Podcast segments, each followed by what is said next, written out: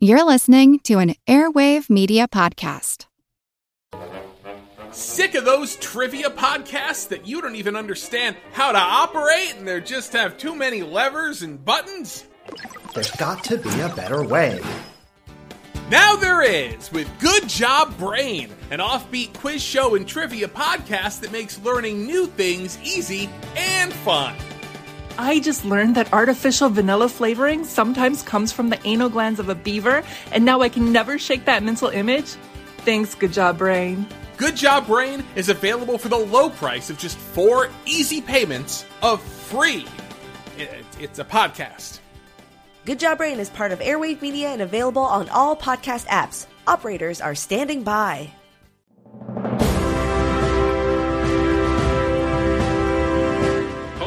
Hold your ears, folks. It's showtime. People pay good money to see this movie. When they go out to a theater, they want cold sodas, hot popcorn, and no monsters in the projection booth. Everyone pretend podcasting isn't boring. Turn it off.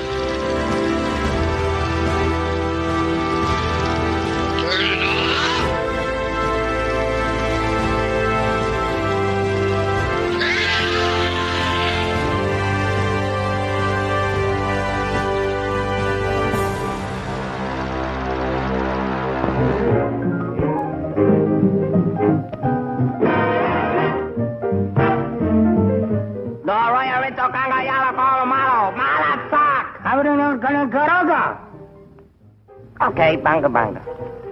Since when do you talk a native language? I just started today. Well, what do you say? What do you say? I don't even know what I said.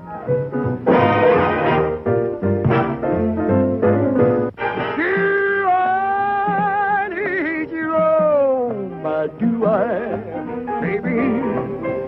Of course I do. Duke Mitchell and Sammy Petrillo turn an island paradise into the zaniest madhouse in the seven seas. Charlita puts a gleam in Duke Mitchell's eyes. Your smile only added life to your masquerade. Muriel Landers puts the whammy on Sammy. Sammy! Run for your life! Go on, get out of here. Run for your life. Ramona, the romantic chimp, takes off on a romantic chase of her own. Strange. But interesting. Really think so? What a charming compliment. Bela Lugosi finds the perfect subject to turn a gorilla into a goop, and versa versa. Look, look, look. What are you, what are you trying to tell me? I, I don't understand a word. What, what, what am I, dumb or something? Uh, don't, don't answer that. Now, Duke Mitchell. I'm running this game, you understand? And don't talk back. Yeah, now put it on, because we got to get out that door.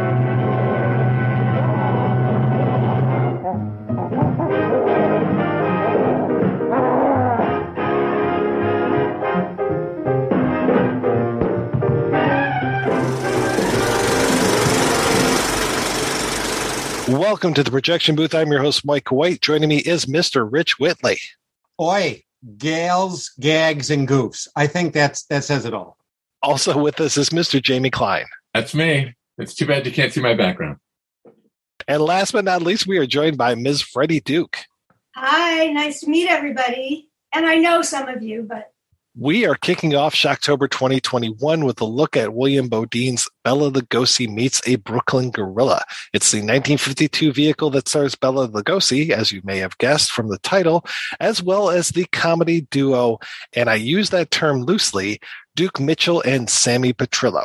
They're a knockoff Martin and Lewis team, and they're found on a little island in the Pacific that strangely is populated by stock footage of African animals. We will be spoiling this film if that is possible. So you have been warned. Now, I am going to go around the room here and ask when people saw this for the first time. Very curious, Fredde, when you saw it for the first time. But I will start with you, Rich. When was the first time you saw Bela Lugosi meets a Brooklyn Gorilla? First time I saw it was with uh, Jamie. Jamie and I were writing partners, and we were writing. We had written two pilots for CBS for Maurice Duke, the producer of this opus, Fredde's famous father. And so we were writing for Maurice and we loved working with him. Every other word was motherfucker or cocksucker. And so uh, we loved him. And he said, you know, we Jamie and I were writing a screenplay for 20th Century Fox and we had offices next to Maurice. He called us in. He goes, Hey, I'm old. You're young. Let's do something together. And so we can fill in a lot of the blanks before that. But the first time we saw it was Jamie and I wanted to say thank you to Maurice. And we went down on Hollywood Boulevard. We went to Larry Edmunds and a couple stores. We bought him posters, bought Maurice posters of Bela Lugosi meets the Brooklyn Gorilla, lobby cards, The Atomic Kid of his movies, and got a uh, VHS, probably at Eddie Brandt's, of the movie. And we gave them as gifts to Maurice to say thank you. And he goes, let's watch the fucking movie. I'll let Jamie fill in the details, but uh, let's just say it was an X-rated version of Mystery Science 3000. I know that he was proud of the movie in a very odd way. He was best friends with Bud Grant, who was the president of CBS at the time. And I think Bud Grant ha- uh, had produced a special or something, the worst movie of all time, which is I think how they met. So I, I think that that uh, Maurice really loved the moniker of the producer of the worst movie of all time. In watching that movie, if I could share some of the X-rated things, you saw Fredde's terrific documentary on her dad, fuck him. So uh, in watching that movie, we're watching the movie and it's all the, hey, uh, that jungle girl, uh, she gave me a hand job in the monogram parking lot. I could go on with other uh, sexual uh, acts that he did with every jungle, every woman that played a jungle girl in the movie. You can imagine what they all were. And it was pretty damn funny. Uh, so it was hysterical. And if you've seen Fredde's terrific documentary, you know that that's uh, not surprising.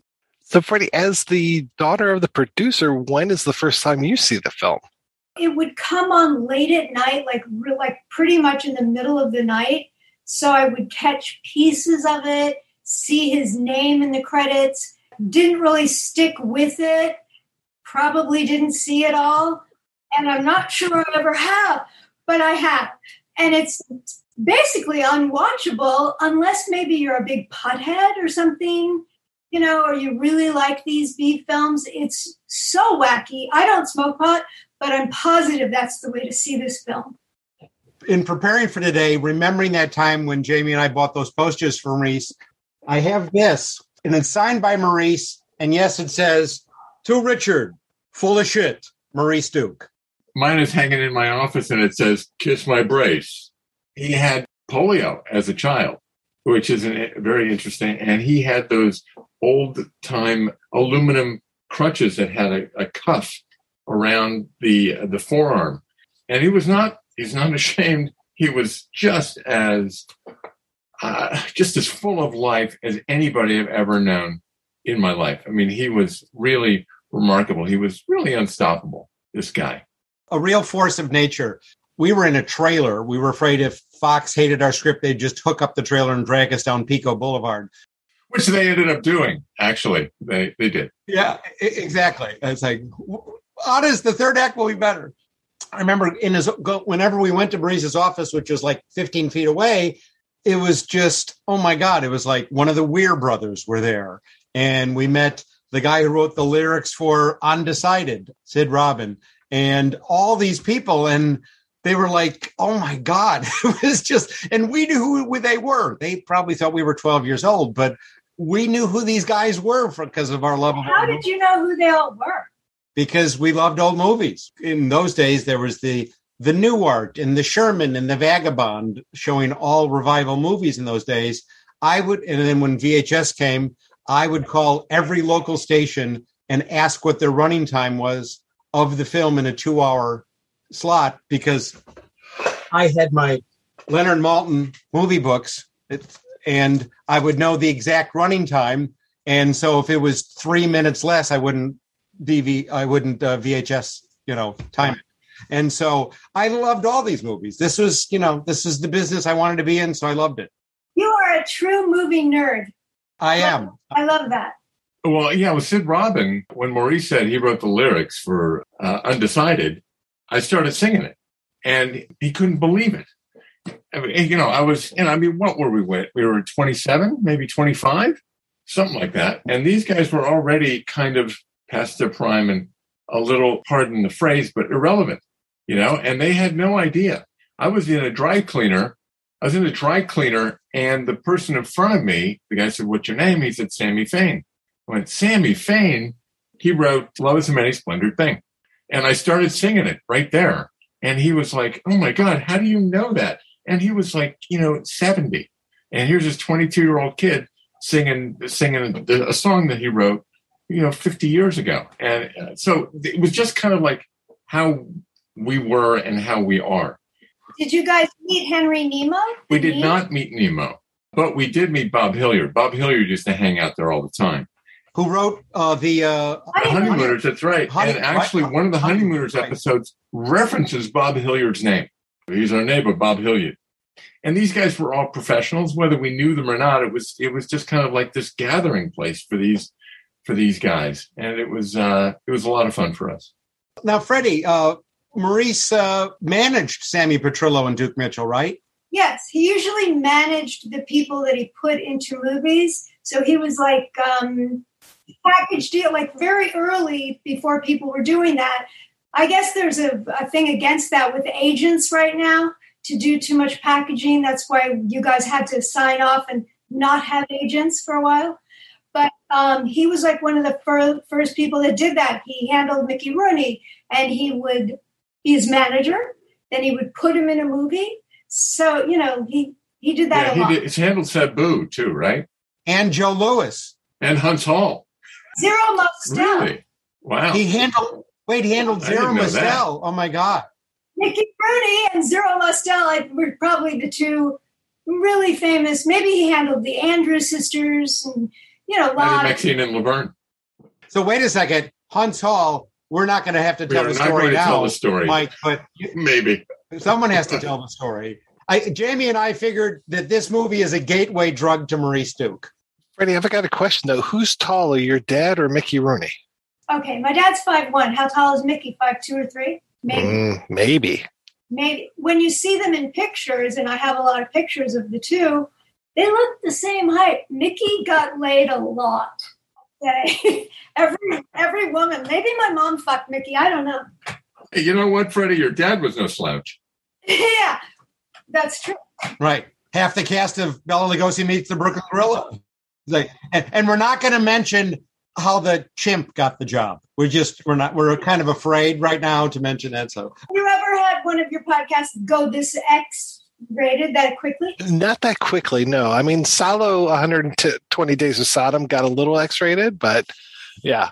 I always think about him in this climate, the Me Too climate, because I mean the things he said. But he said it with like a twinkle in his eye.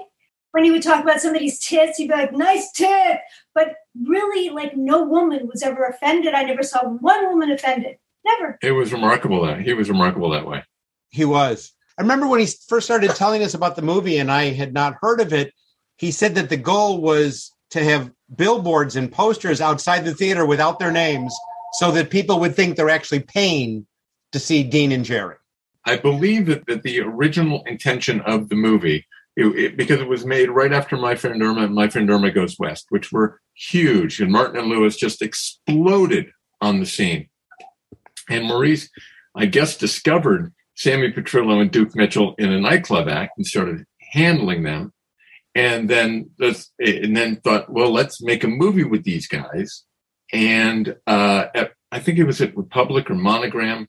He was a B movie producer at a B movie studio. So they put these guys in this movie for the sole purpose of making the movie and selling it to Paramount to keep them from distributing the movie. They shot it in 10 days at a cost of $50,000. I've heard several versions of this, but one of the versions was Paramount heard about it, saw it, made an offer, and the other producer turned the offer down and said, That's okay, we'll distribute it.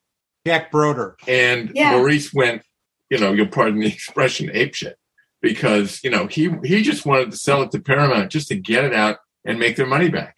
They were sending cease and desist letters and threatening Broder, and because the people who handled Jerry and Dean were very protective of their their rights.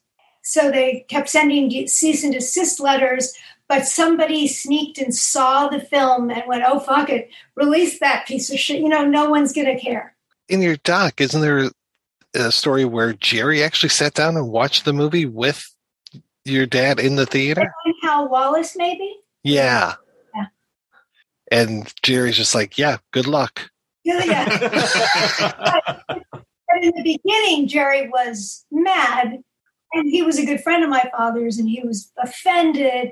Then he was mad at helping Sammy's career because he was the first person on the Colgate Hour to give Sammy the job of the impersonation of him.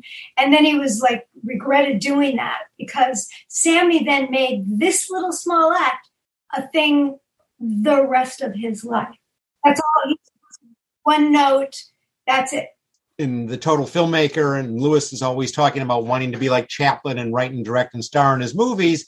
And yet at the same time, Chaplin was a big star. There was a guy named Billy West who was doing spot on Chaplin impersonations and doing two reelers that were seen by millions, you know. And so you think it'd be some form of flattery, but not Jerry. No, I don't. No, Jerry's Jerry was a tricky one. Jamie, you said 10 days for 50 grand. I also read six days for 12,000. So it was like, you know, you never know. It's like, uh, but, but the cool, the thing I read was that Sammy Petrillo was only 17 years old. Yeah, he was a kid. He was a kid. Yeah. Yeah. So the movie would have driven him to drink, but he wasn't old enough to buy one. By the way, absolutely exquisite poster, worth a lot of money, like almost as much as what the film cost. Right. Do you have one? I only have what you have with some beautiful lobby cards. I don't, those posters are terribly expensive. I don't know why people love this movie. I guess because it's so camp. Fredde, you went to that screening at the Cinematheque, right? Well, you are my personal like Google alert for all things Maurice Duke or Bela Lugosi, and you told me that Leonard Maltin was having a film festival at the Egyptian three years ago, very recently, before the pandemic. And it was like my dad was in a film festival. It was like the most exciting thing. And Broder's family went, and my kids went. We all went, and, and there was a gorilla there. It was just like how nice of Leonard Maltin to, to do that. Well, Fredde sent you that photo of Maurice with the chimp, right? Right. How cool is that photo? That's amazing. With, with the cigars in his pocket, you know? He always, he always promised me he was going to give me that chimp as a gift, like be like your pet. So I was really disappointed that he didn't really bring the chimp home, you know, to be my pet. Instead, he gave you Sammy Petrillo as a gift, which was odd. Aside from Bela, I'm guessing the chimp was the most famous person, a famous character in the movie, right? That, That chimp has his own IMDb page. yes, right. Now, was that one of the cheetahs at the time? Because they kept on making Tarzan movies, right? Oh, it could be. I mean, I think that I think that animal worked a lot, more as much as Mickey Rooney almost. How did Bela get involved with the film? Because my dad saw him on this studio lot, thought I'll just hire him because he's got a name, and that way we could. They all thought they could throw the name into the title because he had a star name, but he was apparently um, addicted to morphine and wasn't the Bela Lugosi of before, but it brought a name to the movie, which is what you can't get a movie made now without a name. Brad Pitt meets the Brooklyn Gorilla. Just I don't know. I, don't, I, don't know. I don't know if that would work. I like how it's the article is a Brooklyn gorilla. Like there are many Brooklyn gorillas, like not the. A lot of gorillas just running around in Brooklyn. I'll tell you that um, I was so honored. I don't know when it was, 8, 10, 15, it's probably 15 years ago in the New York Times Magazine. All these famous people were asked, What movies would you take on an island if you were going and you were going to be on an island? What are the five top movies? And Christopher Guest, his last one was Bela Lugosi meets the Brooklyn Gorilla. And apparently he, Eugene Levy, all these people are obsessed because Christopher Guest like had a thing about this movie. People do. The Don't desert island was Cola Cola. Cola Cola. Sounds like a commercial for some bubble water. when you realize the reveal at the end that it's a dream, because when you're watching the movie, you're going, wait a second, that's just white guys wearing Hawaiian shirts made to look like natives. And they were probably Maurice's friends or the car park guys or bouncers. And then the reveal is, oh, they are bouncers and car park guys at the end of the movie. And my movie that I have in a festival turns out to be a dream. I'm just copying everything my dad did. I kept waiting throughout the whole film because when they first are shown, like we get this voiceover talking about these wild animals. We're getting the the stock footage of all these things, and then they were on their way to Guam to basically entertain the troops, kind of like setting this a little bit as far as like where we are in the timeline. And they're all in tuxedos and have this long growth of beards. I'm just like, how long have these guys been on here? What's going on? You know, like I'm asking all these questions like place and setting and background and all this. And then when it ends up being a dream, I'm like, oh, okay. Cause for, for a while, I thought maybe it was like this endless loop. Like they would eventually get back in tuxedos and their hair would grow out and then like this thing happens to them all the time. They just keep waking up and interacting with Bela Lugosi. That would have been better. It would have been better. If Christopher Nolan had directed this, maybe that. Or Rian Johnson did Looper, so that would have worked. They're wearing beard. They have beards. How long were they lying in this? But you're right. It's like how long were they there? That's like ridiculous, you know. And it's a good thing. Let's get you out of those clothes because we happen to have neatly pressed chinos for you to wear. Yeah, well, that, that's the other thing. Is it is it Bela's wearing a suit? I'm, I'm wondering where does he get that dry cleaned? It's a white suit and it's pressed. It's like what? What? I'm going to a desert island. I better take my suit of armor. I know. Yeah. What's a suit of armor doing there? It's very strange. How do they make the iron for the knockers on the door? Where does that? Where does that? But it's but it's a dream, so it's okay. It was a dream of extraordinary magnitude.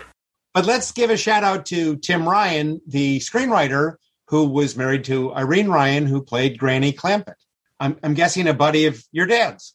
everyone was. I remember going with Buddy Ebsen and my dad out to the way out to the valley where I have to go tonight to see one of the Weir brothers perform.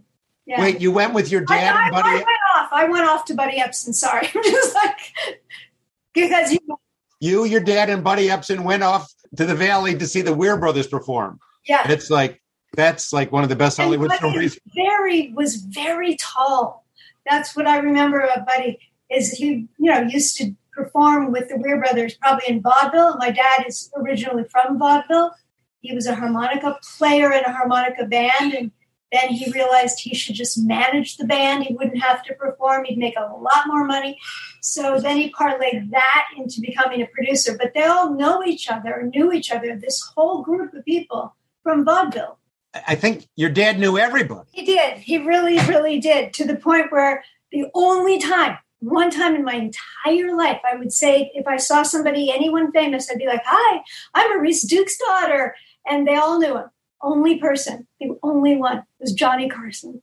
It was at Nate 'n Al's at the deli, and I remember going, "You must know my dad." Like, Maurice Duke, and if I say his name, people usually flip out and go, "Oh my God, the Duke!" Johnny Carson, like blank. Nope, don't know your dad. I was so offended.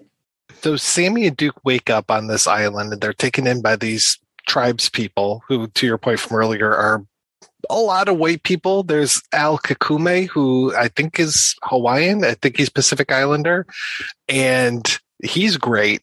There's and there's Milton Newberger as Bongo the witch doctor, who does he, doesn't ever take take off off that mask the whole time? the head. Okay. Even eats with it. As one does. And if we haven't made this clear before, Duke is the Dino of the group and Sammy is the Jerry of the group. And of course, Dino has to get laid right away. So he's met up with uh, Charlita as Nona. Charlita, who I kept looking for a last name for, but I guess she was like the Madonna of her day. She did not have a last name. Was she a singer or an actress under contract or? I mean, she does have one soundtrack song that she sang Al Hombre in The Naked Dawn, but for the most part, I'm just seeing a lot of acting credits, and she was in a bunch of stuff. She was in 55 films or TV series.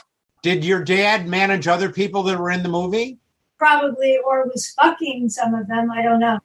So whoever it was behind that mask was someone different each week. That By, by the way, my mother was was probably pregnant with me when the movie came out, and pregnant with my brother when they were making the movie. Also, we have a lot of fat shaming in the mu- movie, thanks to Muriel Landers as Saloma. Even if you read like Wikipedia about it, they're fat shaming in the description. She seems like a very lovely person, and she definitely wants to get with Sammy, and he should just be happy about that because the guy is a twig. But but and at the end, when he wakes up, they are together, right? Yes, and he seems to be okay with it, which is great. He seems fine, you know. But you know, she could probably be arrested because he's 17. But other than that, But I have to say, the person that impressed me the most in the entire film was Mickey Simpson as Chula, the uh, assistant to Bella Lugosi's Dr. Zabor character. Mickey Simpson also was in a lot of stuff, but I don't know how. I mean, uh, unless they just told him, like, do not play any emotion. I mean, he's basically the Tor Johnson of this film. time for go to bed. He probably went to the Tor Johnson School of Acting. I mean, not much emotion at all. But let me ask you, Mike, when you're talking about all these characters, going back to the story, it's like Bela gets so excited. He goes, "Now I can change a man into a gorilla." Why? Why? Yeah. Why? the Why other is thing that? is that he he injected Ramona and she turned into a baby chimp. How does this indicate that you can turn now a human being into a gorilla? I don't understand the the connection there. You know, that's quite a Kierkegaardian leap there. Is that because they think that because men evolved from apes, that's taking them backwards? Wait, wait, wait. think? This is have all no idea. Sammy's dream. Why are we trying to analyze this? We're We're analyzing to- Sammy's We're trying to, for insights into Sammy. I'm glad that it just reinforces that when you do have to think and s- solve a problem, you pace back and forth. It's just it's very important to know. Yes, that. even if you're an ape.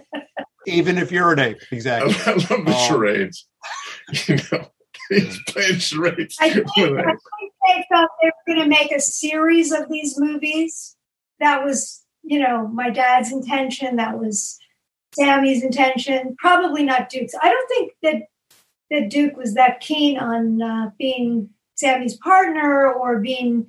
He's he really fancied himself a singer, serious singer. So he wasn't keen on the whole thing. But my dad, and originally they thought they could make a series of pictures because my dad liked to make like a lot of teenage pictures or something, you know, like a series of them. But once this one was such a stinker, that was that was it. Until people saw it later on TV and got into the camp of it. But then your dad started to produce the the the, the teen drive-in the the rock and roll movies where you and your brother that, he did that before it. He anything that was a new craze, my dad jumped on and made movies about, and whatever it took. So, like Louis Prima, he went to to get have find the money to make a twisting picture because twisting was in style. He just liked the new crazes. his mentor was or someone like Sam Katzman, I'm guessing, and uh, your dad, you know, like Sam Katzman and Arkoff and Corman, they're all kind of like, what's in the headlines? We're going to make a movie, and we can get it out in eight weeks. Yes, get it out in a week. I don't know. the thing about Duke Mitchell, I mean, fans of the projection booth will probably know Duke Mitchell mostly because he was the person behind Gone with the Pope, which is one of these movies that was lost for years and Grindhouse releasing put it out. And he was writer, director, and star of Gone with the Pope because otherwise he was in some stuff that I recognize, but that's the most famous one. I must admit, I don't know that movie. Yeah, well, Sa- uh, Sammy was in Keyholes Are for Peeping. the Shangri-La is the one that I saw, and that whole thing of him talking about you know this vacation he was on. I mean, it's very. I know it wasn't directed by Herschell Gordon Lewis, but it felt very Herschell Gordon Lewis as far as like I have this footage that I'm going to use, and I'm going to just have this guy narrate over it and tell this story. So, kind of an interesting way of. of well, what year was that? that was 61. So 10 years later, he got hired and he starred in this movie, Sammy? As if you could call it starring. I mean, a lot of it is him narrating uh, stock footage, basically, or like footage of like nudist camps and things. So it's like his basically is his sex tourism, and he's narrating the story. Hey, I'll tell you what. I've got precisely um, 30 minutes until I have to leave. What say we play one last game of cards together, okay? hey, take it easy, boy. Don't go away.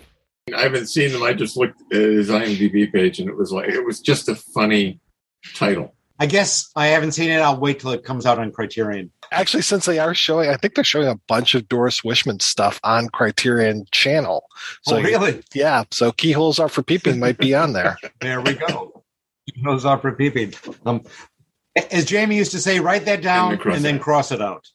I never realized how tall Bela Lugosi is unless he's standing on an apple box in this because he towers over everybody else in this film other than his Yeah. man at arms. Yeah, and then he towered it over him. So I think that's I think that's standing in a hole, standing on an apple box. It just it because he's like two feet taller than Bela Lugosi.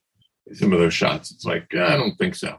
But I think Bela was legitimately taller than Duke Mitchell and Yeah. Sammy Yeah, Petrillo. it, it seems like it. Yeah. Mm-hmm. Yeah.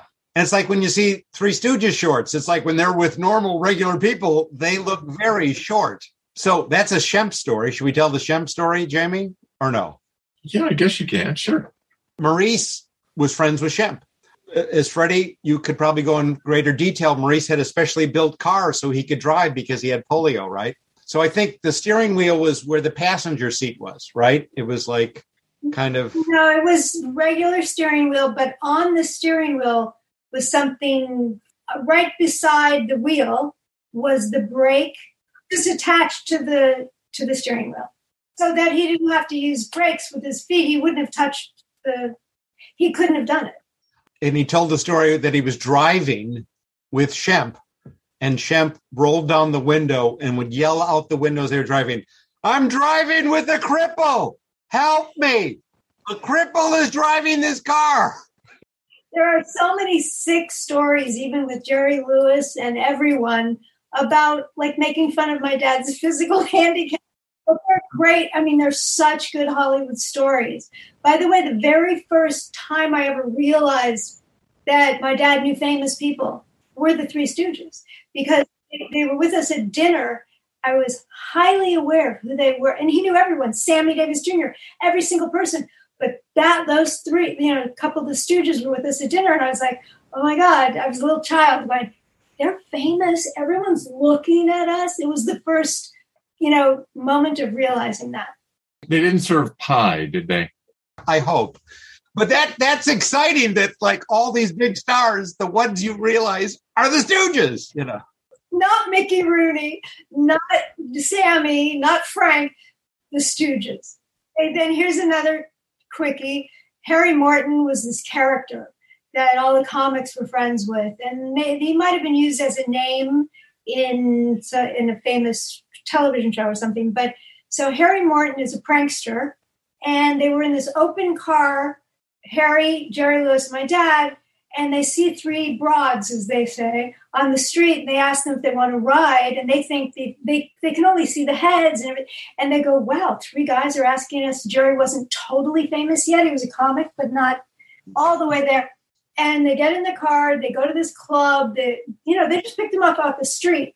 They get in the car. Now my dad gets out first because he takes a long time with his brace and his cane and he's got to click the brace takes a long time and he starts walking the way he walks which is from side to side jerry walks from side to side harry does the same gimpy walk like like three brothers picked on these you know picked got picked up by three handicapped men I never heard that one. very mean spirited but it's fun No, it's not. It's kind of showing what It's good friends sweet, they were and how much they loved your dad. I think it's kind of sweet. You know, it's like Well, then Jerry did what he did for you know muscular dystrophy. He would not want people to know that he was mocking a disabled person. it seems like he's doing it for his I friend. I don't see so that as mocking. I see that as supporting. Well, they were doing it to fuck with Yes. the women. with the women, like, oh god, I mean, by the time they three got out of the car and at the door of the restaurant, they were gone. These women. I think they It's- it's- I got to be at work in the morning. Yeah, I, I loved what your dad used to say about Phil Foster. When the check came to the table, he had the shortest arms in show business. Would never reach for the check. That's a great visual. He said it a lot about Keith Salters, if anyone knew who that was. He was Sure, a PR yeah, guy with a lot of money. Yeah, and never paid the check. My dad always paid the check. That's why my dad was always broke. One of the reasons why we're not talking about the movie as much as normal is because there's not a lot of stuff here. I mean, really, when I was watching it, it felt like maybe a 15 minute skit that they stretched out to what, 75 minutes? Ding, ding, ding. yeah, I mean, there's a couple music breaks as are to be expected, and Duke has a very good voice. I have to say, he does a great job with those. And the "Too Soon to Know" is pretty good. He even gets to sing it again as a gorilla, which is fantastic. But as the title says, they meet Bela Lugosi, or I guess it goes both ways, and he turns Duke into a gorilla so that he won't woo the island girl when Duke was the gorilla and there's the other gorilla that comes to him. I thought that that other gorilla was going to be like Salima and like not leave him alone, but I guess it was a male gorilla. I'm not sure what was going on with that, with the two gorillas there. I remember when Jamie and I were writing those pilots for for Maurice, and we would turn in the scripts, and he goes, uh, "This scene, where's the funnies? Where the fuck is the funnies? We need the funnies here." You know, and his uh, it's like You that know? was his note. The, the- the the joke, the joke And was I- when, when they, they did the Atomic Kid, Maurice pitched it as one guy's radioactive and the other one isn't. Because I'm not sure my dad ever really liked to read the whole script. One's radioactive, the other is. It's a match made in Los Alamos at a theater near you. Sometimes he would, in telling a story, Maurice would say he would either forget a name or if he was pitching us an idea, he would come up with another phrase. He goes, you know, uh, Snoopy Poopy.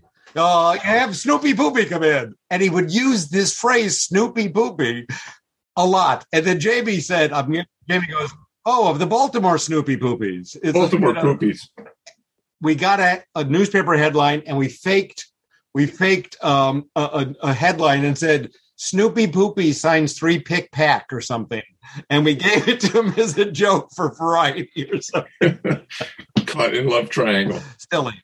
My husband wrote a script about my father right after he died, but didn't tell me he was writing the Maurice Duke movie.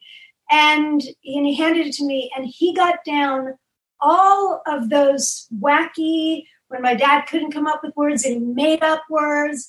He got it all without being around him that much. He was around him for about six years. And it's such a good script that nobody's made. I've read that script. Uh, what is it called? Uh, you, the Money in You, Plenty or of, what? plenty of money in you. John Landis just took an interest in it. But wasn't Danny DeVito going to play your dad? Right? He actually turned it down because he had oh, because he had played a producer. I, it's a terrific script. Michael and Jim wrote a great script. It's really good. He's actually more of an authority on my father than I am.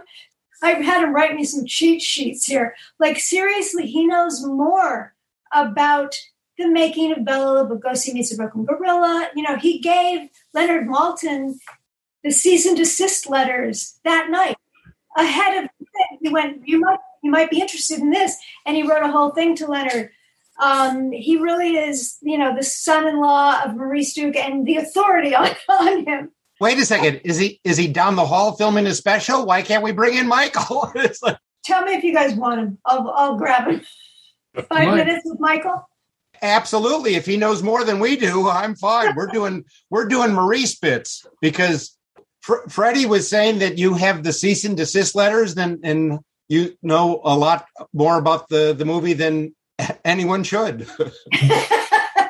We do have copies of, of that that Hal Wallis and um, Paramount Pictures tried to get Maurice Duke and uh, Realart Pictures to um, to restrain from releasing the picture. Duke saw this as a great opportunity because he thought uh, he could make more by burning the negative than actually releasing the movie. They threatened Mitchell and Petrillo with taking their intellectual property if you can if you can imagine Jerry Lewis's act as being somebody's intellectual property. I think the scheme uh, in which Duke was trying to hold them up for money was blown when uh, uh, Broder, the head of uh, Realart Pictures, screened the picture for uh, Hal Wallis and Jerry Lewis, unbeknownst to Maurice Duke. And um, they realized they had nothing to fear from it. All it takes is a few frames. It almost sounds like a, a real life Bialystock and Bloom plot. Yeah, exactly, exactly. I mean, he was hoping that he could cash in on burning the film, and uh, it was only because it was screened in advance that he actually had to release it. I love it. Let's make a movie, and my goal is to have it destroyed. His attitude was, why should Martin and Lewis be the only ones who could make a Martin and Lewis so he made he put together his own Martin and Lewis, you know, and uh, the rest is uh, cinematic history. Michael, maybe I'd love to know this. I know that Maurice managed Duke and Sammy, but were they already a team by the time he saw them in a nightclub?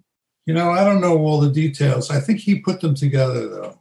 How do you find uh, Duke and Sammy? Yeah, I don't think they were working together already. I think he did put them together. So they were kind of doing it as a little bit of a comedy act on, you know, sort of. I I'm mean, not sure Duke Mitchell loved it. Sammy Petrillo had a history of uh, doing Jerry Lewis. It's, he did it on the Berle Show, and he did it later uh, on the Colgate Comedy Hour for Martin and Lewis, where he played, um, I think, Jerry's little brother or something.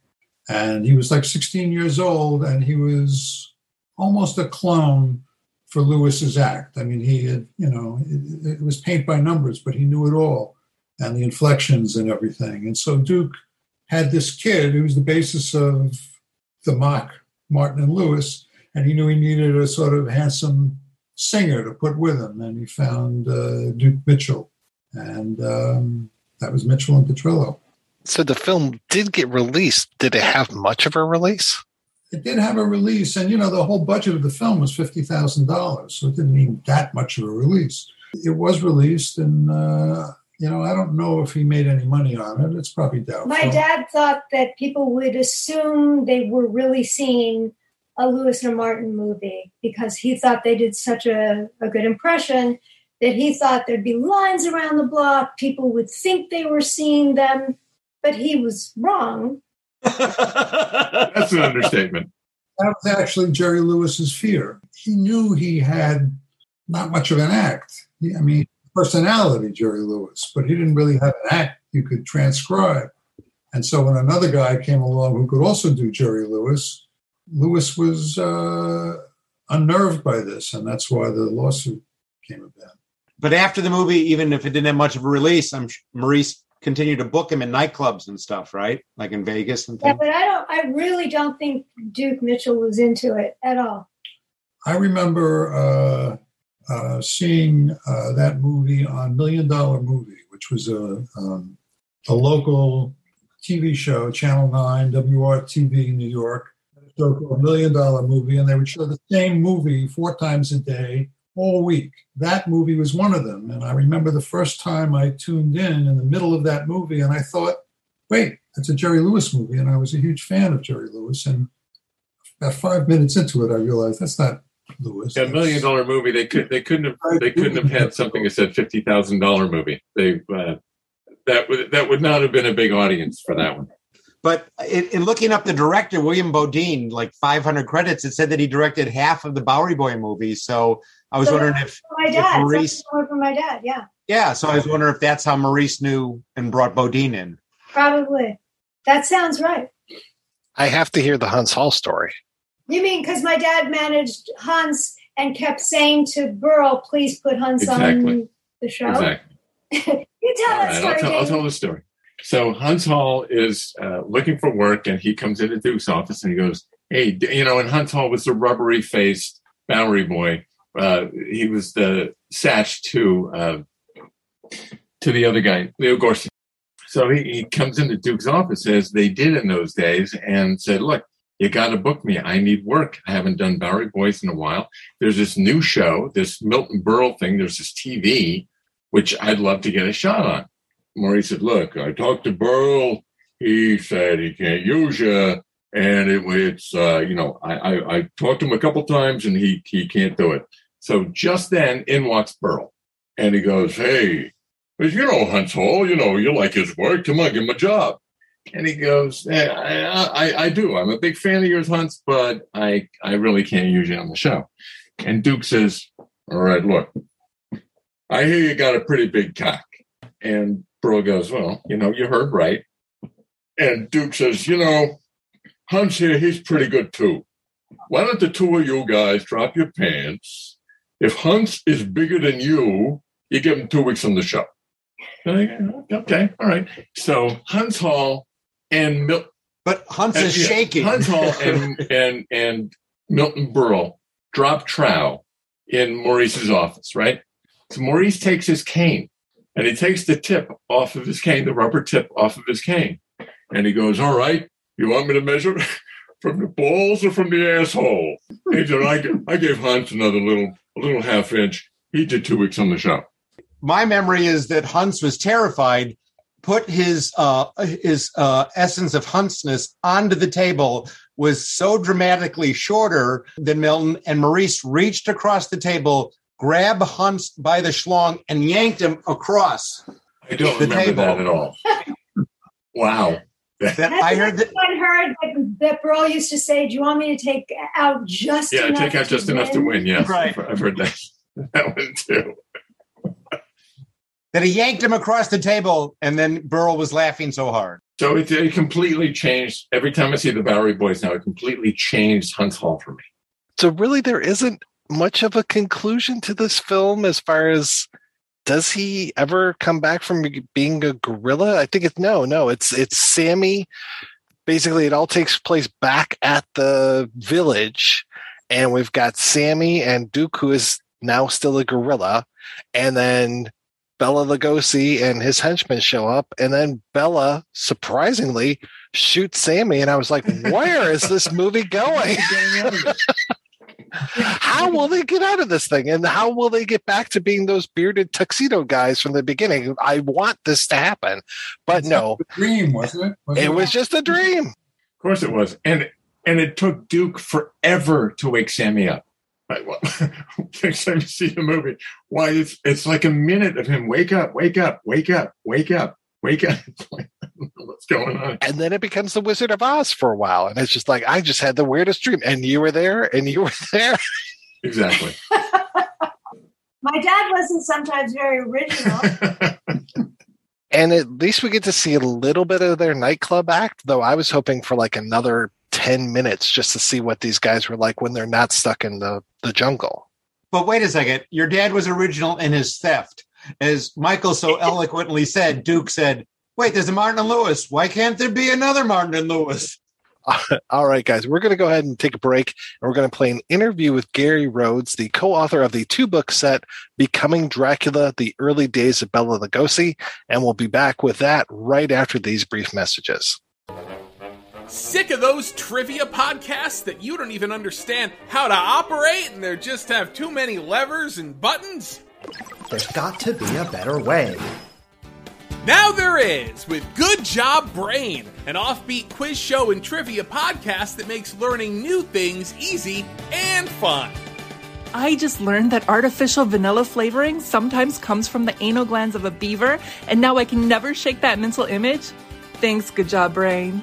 Good Job Brain is available for the low price of just four easy payments of free. It- It's a podcast. Good Job Brain is part of Airwave Media and available on all podcast apps. Operators are standing by. Join me, Jamie Benning, on the Filmumentaries podcast, particularly if you enjoy stories like designer Nilo Rodis Jamero convincing George Lucas to push him around to help gain the support of his crew on the ailing Howard the Duck. Blam! The door opens. It's George. Everybody gasps. George makes a beeline to me. I'm literally back against the wall. Or hear puppeteer Tim Rose's emotional story behind that iconic Admiral Ackbar shot in Return of the Jedi. I believe that war is something to be proud of, but not to celebrate. Or how Star Wars editor Paul Hirsch tackled cutting so many successful films. The thing that I learned from working with De Palma is that tension depends on a clock. You need to have the sense that time is running out. Maybe Oscar winning sound designer Mark Mangini's insightful chat about his work on Blade Runner 2049. Not a, not a single sound from the original Blade Runner in the new film, a great deal of inspiration. That's the Filmumentaries podcast with me, Jamie Benning. You obviously love podcasts, but are you also a fan of movies and television? Do you want to listen to a show that reviews entertainment honestly and casts pretentiousness to the wind? That debates both film and TV topics in a fun, good spirited way while still getting to the heart of why we all love them so much? Then don't miss the award winning weekly podcast, The Hollywood Outsider, now available on your favorite podcast app or at TheHollywoodOutsider.com. This is Adam Spiegelman from the Cult Movie Podcast, Proudly Resents. And you're listening to my favorite movie podcast, The Projection Booth. I know. It's messed up, right? Can you tell me a little bit more about kind of how you got your start in film scholarship? I suppose my love of film scholarship began when I was a little kid. It was still the period when there were really three networks and PBS.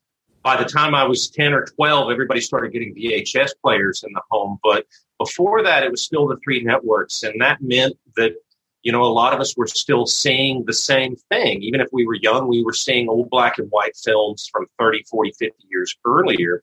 And so I grew up with a love, a love my parents had of, of classical Hollywood movies. And so that started when I was very young. I suppose the first film book I remember was one I absconded from my sister. She had bought it. It was a little paperback for children of classic movie monsters.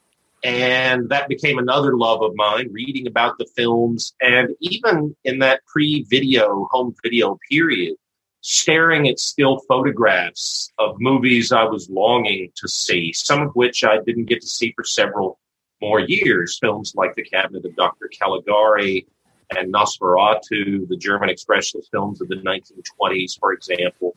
And so, so my those were my early earliest, you know, uh, encounters with film history and film scholarship. And how did you turn that love into what you do today?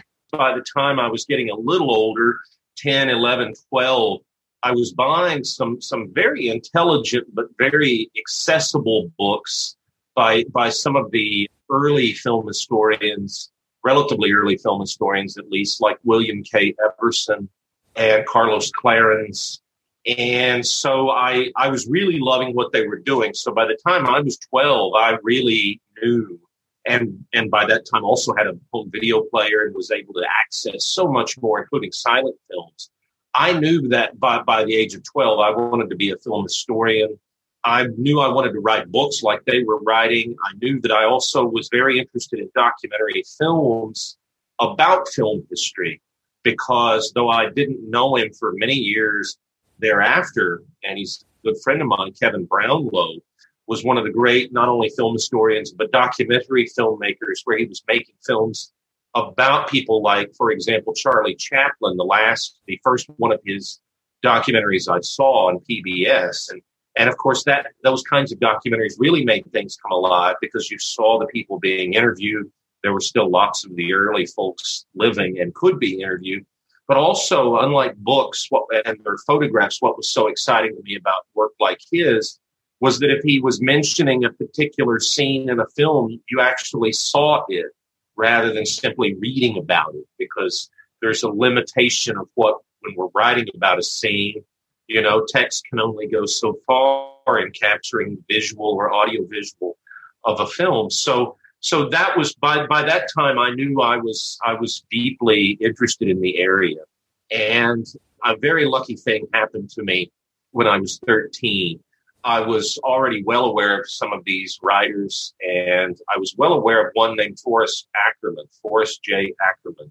And I knew him through his magazine, which was aimed at children, and I was one, Famous Monsters of Filmland. I also knew through the magazine and some of his television appearances as an interviewee. I knew what he looked like. And the, the, the most wonderfully fortuitous moment of my life probably happened, certainly my film life. We were in Tulsa, Oklahoma, my family and I. My dad was off to some business. We were waiting for him in the lobby. This was before cell phones or anything. It was 1985. And all of a sudden, a gentleman walks past wearing a leisure suit, as Forry always did, and he goes to the elevators. And I say to my mother and sister, that was Forrest Ackerman. And their first response was, Who is Forrest Ackerman? And the second response would be, What, what would he be doing in Tulsa, Oklahoma at a Doubletree hotel? And I was a shy kid, but I mustered all of my confidence and everything. I went to the counter, the talked to the clerk, and said, as if I knew him, could you please connect me to Forrest Room? Again, we're pre cell phone. So I was on the desk phone and he picked up. Really, he really was him. And he told his wife, this was something he joked about for many years thereafter because we became very good friends. But he joked with his wife, unbeknownst to me, or he told his wife, Well, I'm going downstairs to meet a fan of my work. I'll be back in five or 10, 15 minutes. Well, he and I ended up speaking about three hours that night. And though it was 1985, my dad actually, of all yet other wonderful things, he had a uh, video camera in the car. And so dad even ended up filming about an hour of this impromptu meeting between me and Ackerman, me asking him all kinds of questions and him so wonderfully and politely talking to, you know, a 13 year old kid. Well, by the time he got back to Los Angeles, we were uh, talking a bit on the phone. Within a couple of months, he invited me to a, a big event at the Los Angeles Biltmore Hotel. I had just turned 14 and was all of a sudden, thanks to him, meeting people like uh, Ray Bradbury and Ray Harryhausen and Curt Siodmak, who had written the original Wolfman film in 1941. And, and I was meeting all of these wonderful people thanks to him. And our friendship continued to grow, and he became my first agent. And he he agented my first paid work as a film historian. I was 16, and it was for a magazine that, of all things, I still write for even though I'm 49 now. And that's a magazine called Filmfax. It's spelled with an X on the cover, Film Facts. And uh, I wrote for them for the first time, I guess it was 87 or so, thanks to him. So that is the long version, apologies, but that is how I guess I came to be. It was a few lucky things. How did you get interested in writing so much about Bela Lugosi?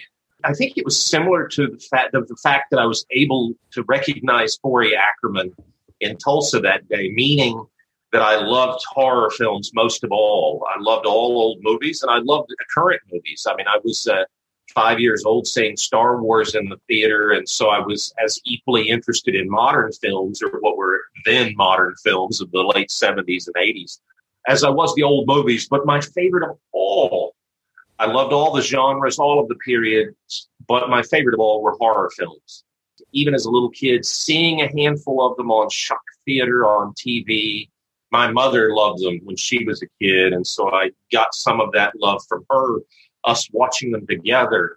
And I guess so many little kids, you know, have a fascination with ghost stories around the campfire or all aspects of horror and and and all things grisly and ghostly and uh, and so I did too. And and Lugosi was, of course, Dracula. I think uh, he he really reinscribed that Bram Stoker character so so completely with his looks and appearance and costume, very different in many respects, certainly from the novel of 1897. And so so Lugosi it's extremely cliched to say it, but many cliches, it's very true. Look, it's a two way street. Everything from, I mean, there was a, a, a Kit Kat commercial last Halloween, 2020. I remember that had the vampire coming out of a coffin that was basically enormous Twix, or not Twix, Kit Kat candy. And he was dressed and trying to imitate and sound like Bela Lugosi in the year 2020. And 90 years after 90, you know, 80, 90 years after the Lugosi film came out. And and sometimes we don't even know. I think particularly modern people don't even know the Dracula they know is Lugosi. His name in some quarters is forgotten. He's been dead since 1956. But that that presence, that sound, his voice, the looks. Uh, he, he really did reinscribe Dracula from what Stoker described in the novel to what we still think of to the present day. And so I guess in the same way it's gripped popular culture for, for decades, including in things like uh, the Count on Sesame Street, Count Chocula cereal, which is still made, and so forth. I, you know, all of that gripped me too. It's just it never let me go, I suppose. It must have been fairly difficult to write about Lugosi, especially in the era before the internet and some of the scholarship that's already been done on him or that would be done eventually because you were kind of breaking new ground by writing a lot about him. I suppose by the time I was 13, 14, even before I met coincidentally that day Forrest Ackerman, I was already trying to write to some authors, some film historians, and a, a wonderful teacher told me a great trick of that time which is uh, and this of course again long pre-internet and and and the days when long distance was quite expensive uh, frankly and but but a teacher told me you know if you just write to the author in care of the publisher because you can always get a publisher's address write to them and i did and i and two of them wrote back and they had both written books about Bela Lugosi by that time and they both became very good friends of mine. One, one was named Richard Bojarski. He wrote a book that was published in 1980 called The Films of Bela Lugosi. The other was Robert Cremer, who wrote a book called Lugosi, the Man Behind the Cape. And I remember the first time I asked for that book, I had read about it in Famous Monsters. I asked at, at the library for it. Librarian was very sweet. She was convinced I was talking about the man behind the mask. And I had to keep saying, no, no, no, this really is the man behind the cape. And so my first experience with interlibrary loan, which I still use to access research and archival materials now, my first experience with it was getting Cremer's book via interlibrary loan. It was out of print by the time I was looking for it. I had gotten Bojarski's book. They were delightful. They were the type of writers, scholars who loved that somebody else was interested rather than being immediately suspicious or jealous, which alas happens so often in so many careers. But they were wonderful. And so they both started giving me addresses of a lot of the old actors, directors, writers who had worked on Lugosi's films, as well as some of the other old horror films. We're talking films of the 1930s, 40s, 50s, and this was the 1980s, the mid to late 1980s. And so I was very fortunate. They not only helped me with that, but also put me on to yet other clues of the time. For example, if you want to contact a director, an old film director, you believe they're still living, write them in care of the Directors Guild, and it will probably be passed on to them to their home address. And so I did that with all the stamps I could muster.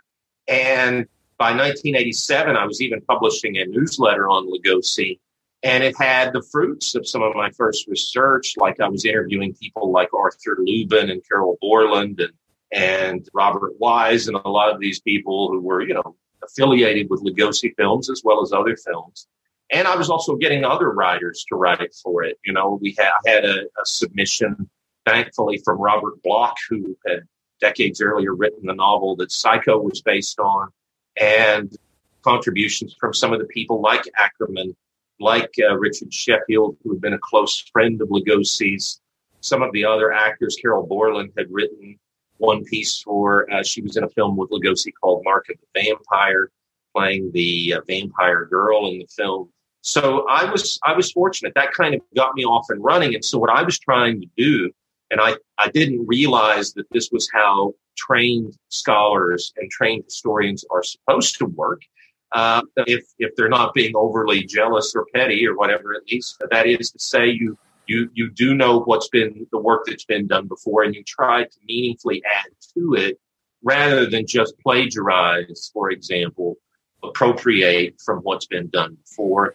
So I was, that's what I was trying to do. And I was getting some great help from several of these people, including Ackerman, who was based in LA, knew a lot of these people. And so that was, uh, that was kind of me off and running, trying to do what I would still try to do with all of my scholarship because I write about quite a bit, most of my time, other things than Lugosi.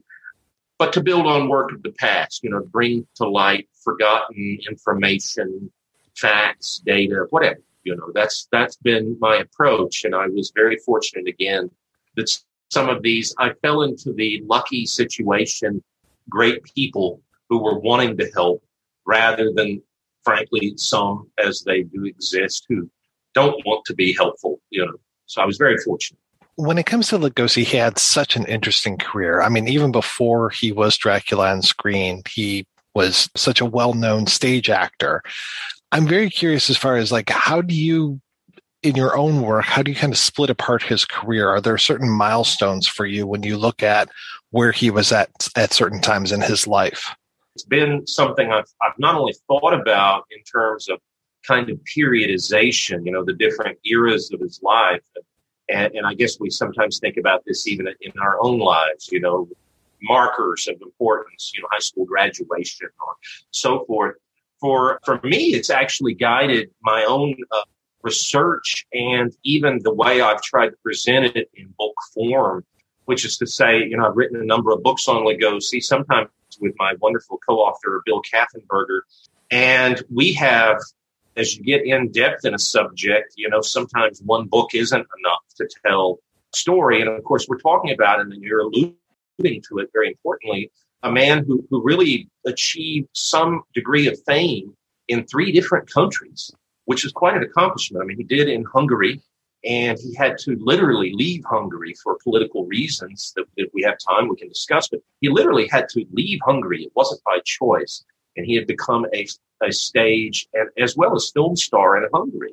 And then his first major port of call, he goes to Vienna, but his first major port of call afterwards was Berlin, Germany. And he was there really at the time. He was actually there for the release of the cabinet of Dr. Caligari and some of the other German expressionist films, the Golem, the 1920 version. And he makes a real presence. He didn't become a major star, but he, he achieves some degree of success in German films. And then he decides a decision perhaps he had made even before Berlin, but he decides to go to America and he becomes yet again notable and in more than one way.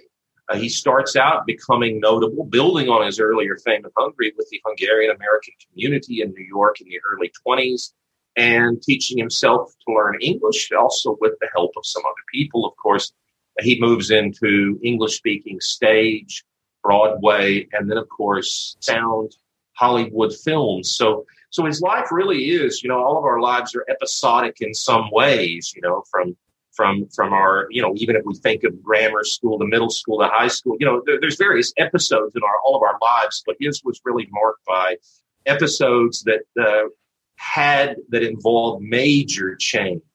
And so so so I do I do see those kinds of periods in his life, and and I think some of that appears in the way I and sometimes with again my co-author Bill Kaffenberg is very and such an important uh, colleague and co-author. We do it sometimes in the way we present books. For example, shortly after this interview, in the next ten days, the next or so, the next Lugosi book of ours will be published and it's part of a two volume set called Becoming Dracula The Early Years of Bela Lugosi. And eh, although that is even somewhat precise, imprecise, because it covers his birth to October, excuse me, September of 1930, when he signs the contract to play Dracula at Universal Pictures, which of course becomes the famous first sound version of Dracula and one that is even going to be back in theaters in October, at least for one day in theaters, including in Oklahoma City. So, so that would be one period, but I think the other, you can subdivide it into Hungary, Germany, and then even his trek in America towards success, marked by, you know, the immigrant culture, the Hungarian language theater in America, into sound silent films where the language barrier was not as much of a problem. Of course, if you didn't speak the language, even if you were, it was made in a country where you did or didn't know the language well, you could still appear in silent films. But then on to success, English speaking theater, English speaking films. Some of the other books, I, I find the making of Dracula so important that I devoted an entire book to it called Tod Browning's Dracula, Browning being the director of the film and it's the making and distribution of the film. I've written a book on one of my other favorite of Lugosi films called White Zombie, which was a 1932 movie, the first feature length zombie film in film history. So those are kind of periods that really uh, focus kind of razor sharp on the making and distribution of given films, specific individual films. Some of my other books, though, one of my books, I think a lot of people that do know Lugosi might know him through Tim Burton's movie Ed Wood. Uh, 19, now that's already now in the past. It was a 1994 film with uh, with uh, Lugosi as one of the as played by Martin Landau, her part of that film story. I, I wrote one book on Lugosi's last years, and it was that Ed Wood period that became of such interest because of Ed Wood's own cult following, Lugosi's troubles and travails late in life, including a very public drug addiction. That book uh, covers his last five years or so and is called Bela Lugosi Dreams and Nightmares. A couple of other periods, very quickly, I'll mention. I wrote one book with Bill Kaffenberger called No Traveler Returns. And it was the period of Lugosi's life right after World War II. The film roles generally dried up on him things weren't great, but they weren't as bad as those final Ed Wood years. We're talking here about the late 40s. And he began to do whatever he could to make good living, and that meant a lot of vaudeville appearances, live appearances across America. Some are stock, you know, where a major actor appears with local actors, paid good, but not necessarily the most prestigious of work. He even had a spook show for a while, you know, where you come late at night, maybe even, you know, the kind of if not actually midnight, very late. Lugosi live on stage with some magic and horror tricks, as well as one of his films on the screen. So that book, No Traveler Returns, covered that that period of the late 40s. And so, so there's various ways we tried to periodize his life, and those would be, you know, kind of among them, because I guess with whether on my own or with co-authors like Bill Kaffenberger, I've probably done, you know, depending upon how you count them, seven or eight or nine books on it. I, I say that last bit because a couple of the books are on individual films, not specifically about him, though he was the star of. Where does Bela Lugosi meets the Brooklyn Gorilla fit in? It fits into this period that really becomes the I don't know. There's many beginnings of the end with his Hollywood decline, but I think Bela Lugosi meets a Brooklyn Gorilla, which was a film of 1952, that really, I think, I think the beginning of the end, that's part of it. And you could say, oh, well, it's a film and it did get pretty good distribution. In fact, it's an interesting film in that, in the same way at the moment we're talking in film history, there's major concerns about brand new movies being released to streaming companies at the same time or very close to the same time they're in movie theaters. Bela Lugosi Meets a Brooklyn Gorilla was actually shown on TV while it was still being, while it was still playing movie theaters. And that caused a real uproar amongst the unions because that wasn't supposed to happen if you were a Screen Actors Guild member and so forth. So it's a curious film in some respects, and it's well worth talking about. If the listeners haven't seen it, it's not only is it readily available on YouTube, but it's curious because it has this comedy team in it. I knew one of the two members of the comedy team, and they were not just trying to be similar to Dean Martin and Jerry Lewis, who were so huge at the time, but one of them particularly is doing Jerry Lewis to a point that some people have actually seen the film or at least glanced at it in passing and assumed it was Jerry Lewis. And that caused another uproar but it's a fascinating, it's a fascinating little film. It has his name in the title again. And so, you know, you could say, okay, well, he's making a movie and his name's even in the title. But, but nevertheless, 1951, 52 really marks the, uh, the, the beginning of the end of Lugosi's career. He had gone to England to do an ill-fated stage production of Dracula, you know, live. It did extremely badly he got back to New York City, and there's actually a letter I found of his where he says to another, he, he got an offer to do Dracula in Australia. He's back on American soil. He says in the letter, I don't ever want to go through an experience like that again, meaning being trapped in another country uh, with little money, a, a doom show, and so forth. And he did, he comes back to America, and a lot of the things I was alluding to earlier, like the summer stock and the spook shows, not particularly prestigious work, but it paid well and it was fairly steady. All of that kind of dried up after he was gone those months for the uh, British stage tour. He comes back. He does Lugosi meets a Brooklyn gorilla that you've asked about, which is fascinating in its own way, including arguably for being a, you know, a bad movie. Some people, of course, have that kind of so bad it's good attraction to some of the films we're talking about. After that, though, things really begin to fall apart. You know, by 1953, he, he the year after Brooklyn Gorilla, he's, you know, uh, in Glen or Glenda.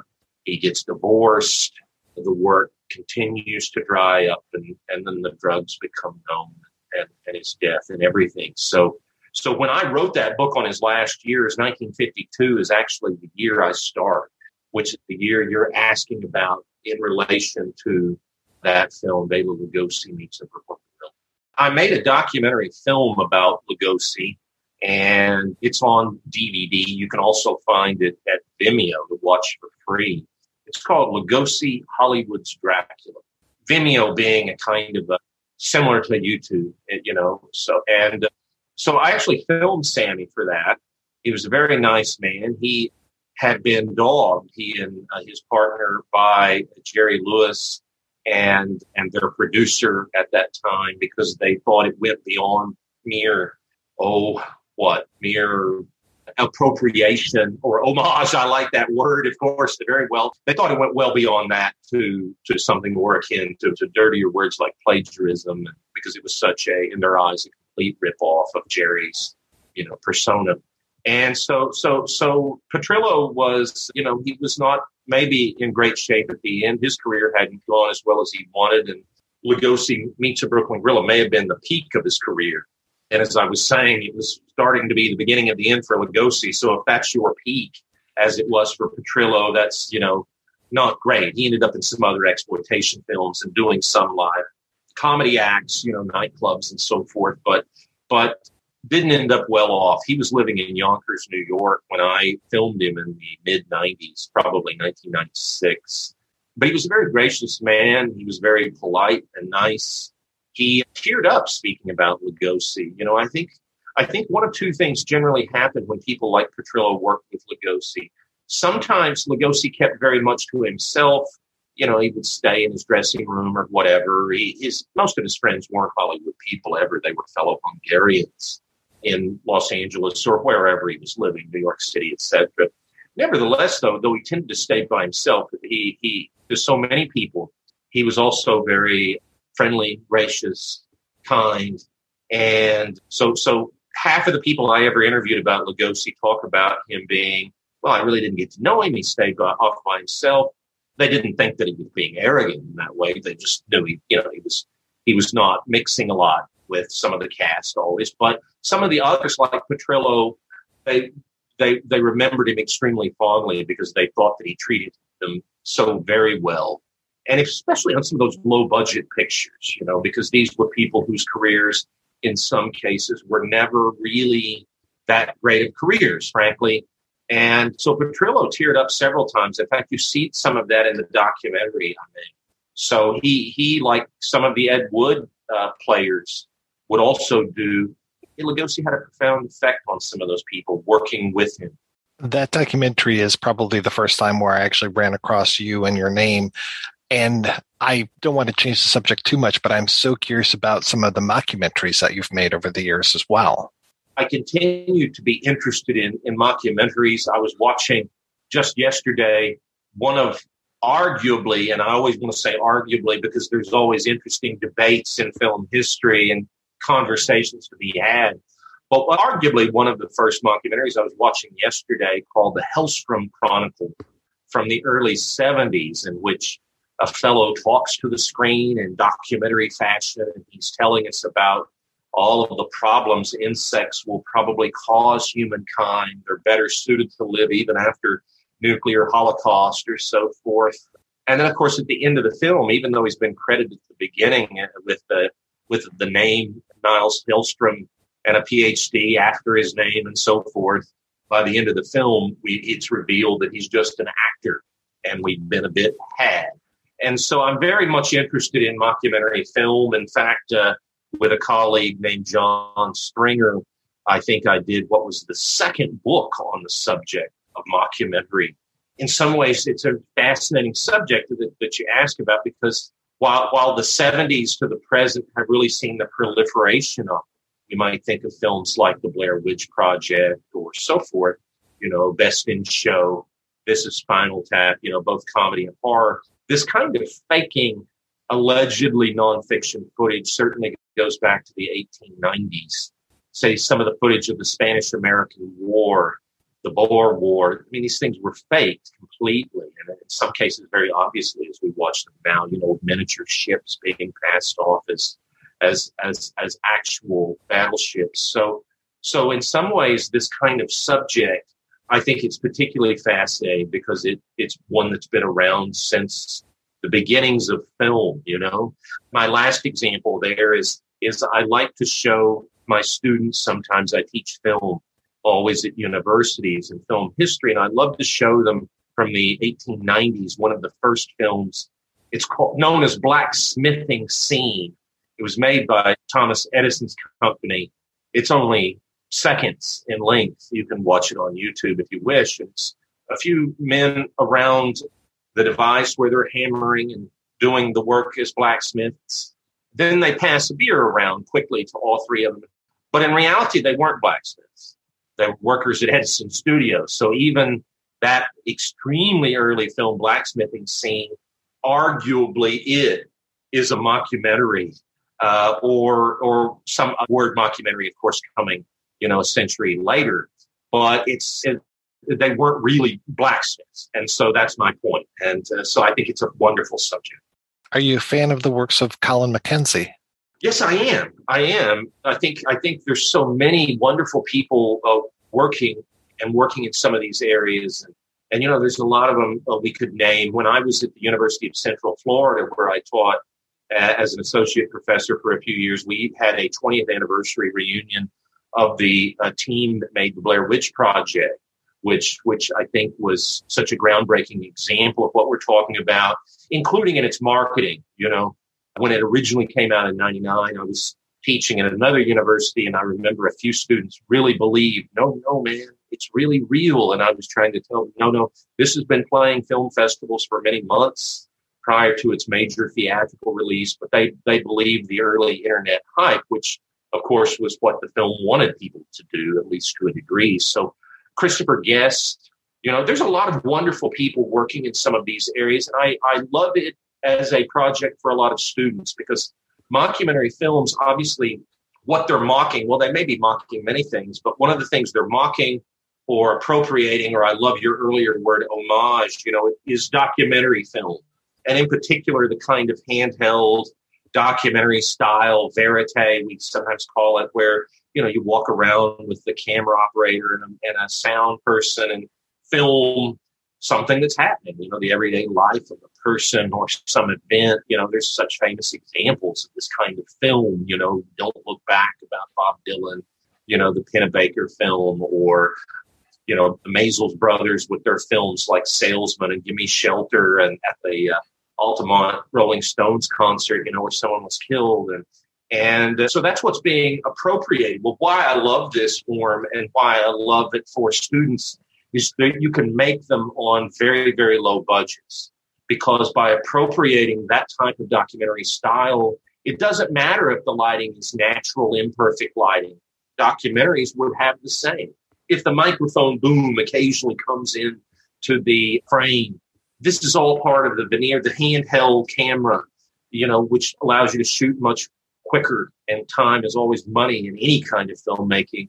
And so I, I love the style and I think I think, yeah, I think it's a wonderful style for a lot of students to approach because they so often want to make fictional films, which we all love. Certainly I love, but but it's it's obviously difficult to pull off a realistic fictional film on an extremely low budget. Bela Lugosi meets a Brooklyn gorilla helps prove that point, I think, to allude to the earlier film. And and mockumentaries, people expect that kind of rough edge as part of the style. And so I think it's it's a wonderful topic area. I'm so glad you brought it up. You mentioned something earlier that just has me really curious as far as why Lugosi had to end up leaving Hungary for political reasons. Yes, yes. Well, that's a that's a wonderfully horrible story. Wonderful as an interesting thing to research and read about. Terrible, certainly for for for him because it did mean a lot of bad things for Lugosi. What happened, and it's difficult to know exactly. It seems like it was happening really in the late 1890s before he even got into theater. He certainly was was working in various trades, the railroad business, mining, and I start there by way of saying he became interested certainly in the plight of the underpaid, the underprivileged workers, because he was one. And he saw unionization and what unions might be able to do to help people in Hungary at that time. He seems to become interested in unions for actors by 1905, 1906 he becomes more interested as time goes on. And that goes hand in hand with him becoming a more notable actor in Hungary, in Budapest specifically.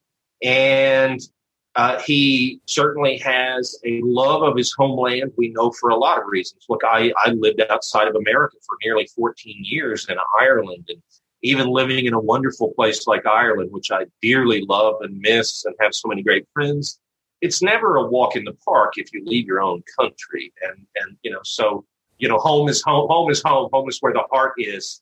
Even if home is sometimes has bad things about it too. You know, and so he loved Hungary, and he clearly loves the Hungarian people enough that he enlists before you know he's not drafted. He enlists to fight in World War One, and is injured. In fact, there seems to be indications he was injured more than once before he's released back to private life. So he's he's he's got some sense of patriotism, but he seems also skeptical of the ruling classes of the uh, what was then the Austro-Hungarian Empire, which really kind of falls apart with the end of World War One. And but but at any rate, he gets back from the war. He becomes more and more involved in unionization efforts.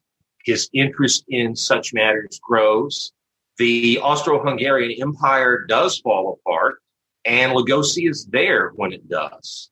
And he's there through two very short-lived regimes.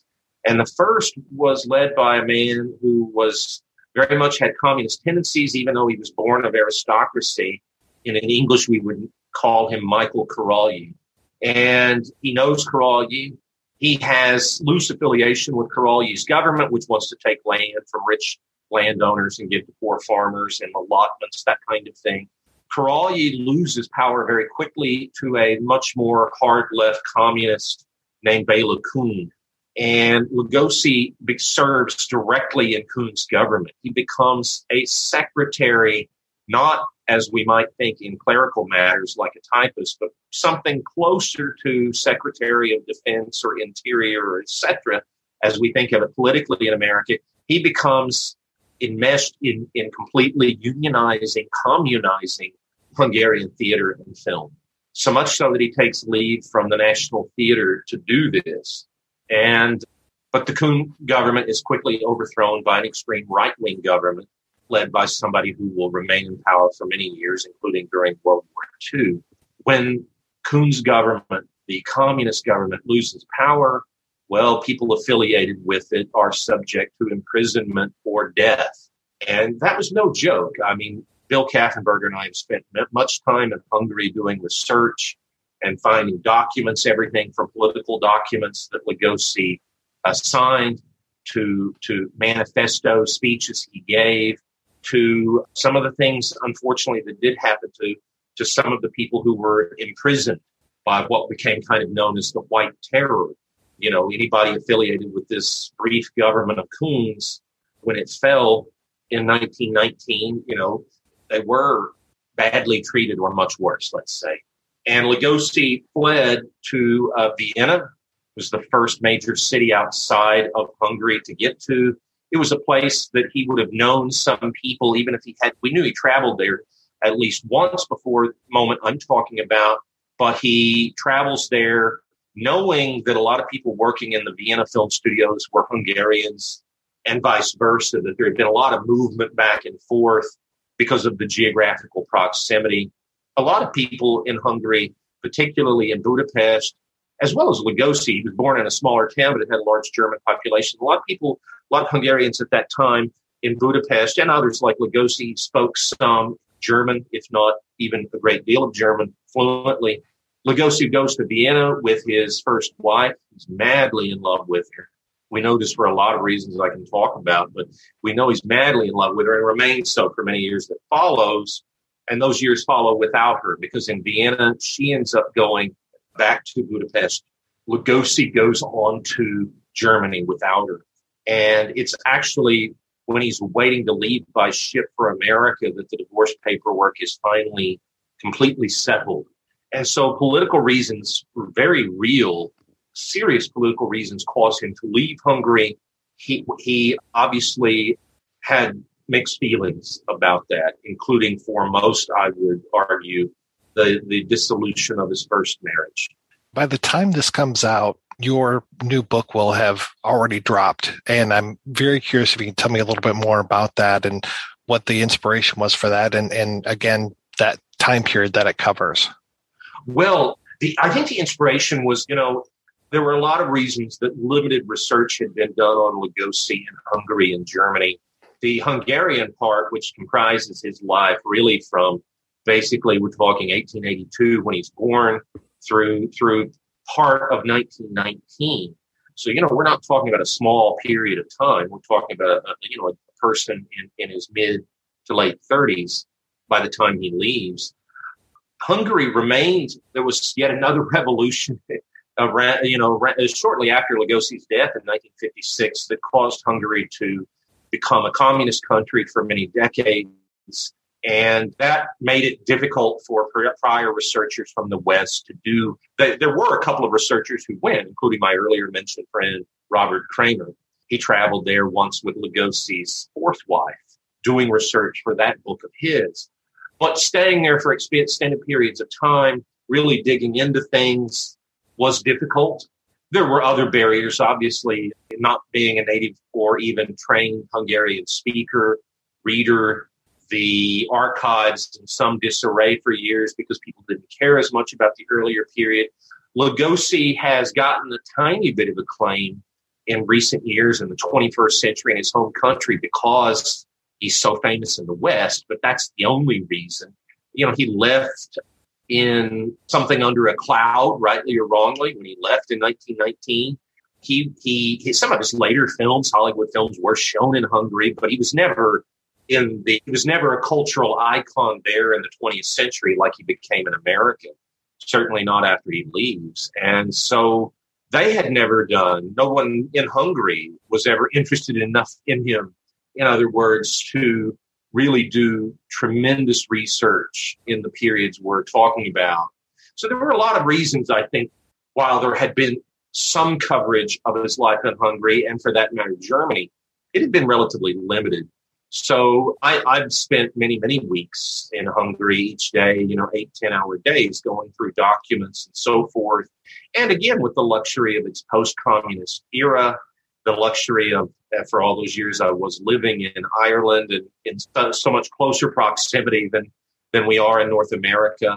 Certainly aided by my equal and wonderful friend, colleague, co-author Bill Kaffenberger on some of the trips, as well as you know a, a friend of his named Ray, wonderful gentleman.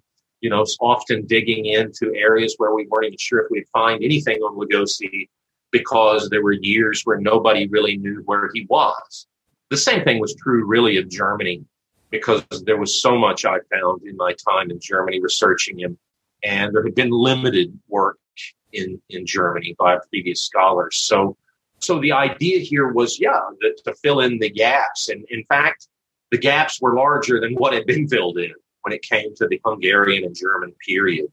And so all kinds of great things, fascinating things emerged in the books the the I say books because it's a two volumes called Be- Becoming Dracula, and this includes everything from learning the first time he did anything close to a horror play, which he did as a relatively young actor, to the very fact that he was trying to start his own production company, Bela Lugosi Productions, in Berlin in 1920 when everybody else is running around making films like The Golem and releasing films like Caligari. So so it was wonderful. It was it was a wonderful experience to spend so much time in those countries doing research and even sometimes, you know, at places he had lived, trotting the boards literally at a theater where he played for an entire season in 1903, 1904 in what was then Timișoara, present day Timișoara in Romania, which to end my uh, answer, I would say was yet another fascinating but complicated matter of researching Lugosi, after World War One, there were parts of Hungary that became part of Romania, including his hometown. So it was it was basically Hungary, and I say basically because it was part of Austro-Hungarian, the empire. But it was Hungary when he was there. After he left, after the World War One, some of these areas became part of Romania, which itself was, of course, for many years a, a communist country. So, so wonderful stuff but not always the easiest in terms of research. Well, it sounds like you put a whole heck of a lot of work into this. I can't wait to read that. Well, thank you very much. And we did, and volume one really covers uh, everything we just talked about. It finishes with him aboard ship and, and, and arriving as he does in America illegally because he was working on the ship, even though he got fired as a worker on the ship during passage and he basically comes into America illegally. And in, in that's where volume one ends. Volume two picks up with him getting to New York City from New Orleans, where he came in illegally to the port, and him situating himself with first the uh, the Hungarian American theater, and then all the way through the moment he signs on the dotted line to play Dracula for Universal. So that's volume two. So it's quite a story. It's really, we're talking about 48 years of his life. So, and, and thus two books, two volumes that comprise one overarching story. It's so remarkable to even realize that he was 48 when he played Dracula. You'd think that it was much more of a young man's role, and because he does not look that old. Lugosi did look younger than his years when he really first becomes a Hollywood star, not just a notable actor, character actor, but a real Hollywood star. You know, we're talking about a fellow in his late 40s, and he looks younger. And I think this is a big part of his appeal as this kind of very, he was meant to be attractive to women in the film. He was meant to seem very sexy to female viewers. The film even advertised with taglines about, you know, the strangest love story ever told, the strange type of passion that Dracula was about you know, the allure of the vampire and so forth. And he looked younger than his years. And I think that certainly through 1935, 36, that first five years as a real star from the release of the film Dracula onward, he, he still young enough in his late 40s, early 50s that it helps make him into, well, he becomes a horror film star, but for, for that brief period, relatively brief period, he be, also becomes certainly a bit of a uh, an attractive male star as well. And, and it is aided immeasurably, I think, by the fact that he looked younger than his late 40s when he plays that role. So, where's the best place for people to keep up with you and your work? I'm certainly on Facebook. I'm on LinkedIn. A couple of my films are on Vimeo. And I also put a lot of my work, and this is maybe less known to to to people, but academia.edu is a place that I not only post a lot of my work. I'm an academic. You know, I spent most of my career as as a film historian inside you know the university as a professor. Academia.edu. Not only do I post news there, but I even post a lot of my stuff free to download when when the publishers will let me, or they when they haven't completely caught me. I guess you could say because I love for people to be able to access this stuff. You know, I think uh, I think scholarship, and I, I, hope most scholars, I do believe, feel this way. I hope more will do so. More universities will feel this way that, you know, we do this scholarship and it is for people to access. And so rather than an expensive book cost always, it's great to be able to have the stuff where people can download it, read it for free. And there's some of my work there at academia.edu, not just on horror films, Lugosi, but some of my other work about other aspects of film history. Well, Mr. Rhodes, thank you so much for your time. This has been great. Well, it's so very kind of you to ask me to talk and to indulge me as I've talked and talked and talked. So it's really wonderful to have a, a kind ear to listen to these old stories, but old stories that I hope still have some modern relevance or at least modern interest. So thank you very, very kind. There's a town I know where the hipsters go called Bedrock. Twitch, twitch, when you get an itch, then you do the twitch in Bedrock. Twitch, twitch, cause the twitching's fine. Have yourself a time in Bedrock. Twitch, twitch. He's exciting. He's marvelous. He's Fred. Well, we'll twist around the clock tonight in Bedrock. Twitch, twitch, and rock is gonna roll. And rock is gonna roll. And rock is gonna roll. And rock is gonna roll. And rock is gonna roll. And rock is gonna roll. Ah, sorry. Must have dozed off. All right, we are back and we are talking about Bela Lugosi meets a Brooklyn gorilla. And let's talk a little bit more about Maurice Duke and let's talk about Fredde's movie Fuck 'em, which is just a fantastic documentary all about Maurice Duke and his career. And it takes you from the beginning all the way to the end. You, you manage to fit it his whole life in there, or a version of it, I should say. And wow, what a story. What an amazing man. He was. I was so lucky. Don't make me cry, Mike. How did you decide that you wanted to do a doc about your dad? Okay, there's a woman, she worked at BMI. She's a really good friend of mine. Her name is Doreen Ringer Ross. And she handles a lot of composers and she goes to a lot of film festivals and she's sort of the darling of a lot of uh, composers.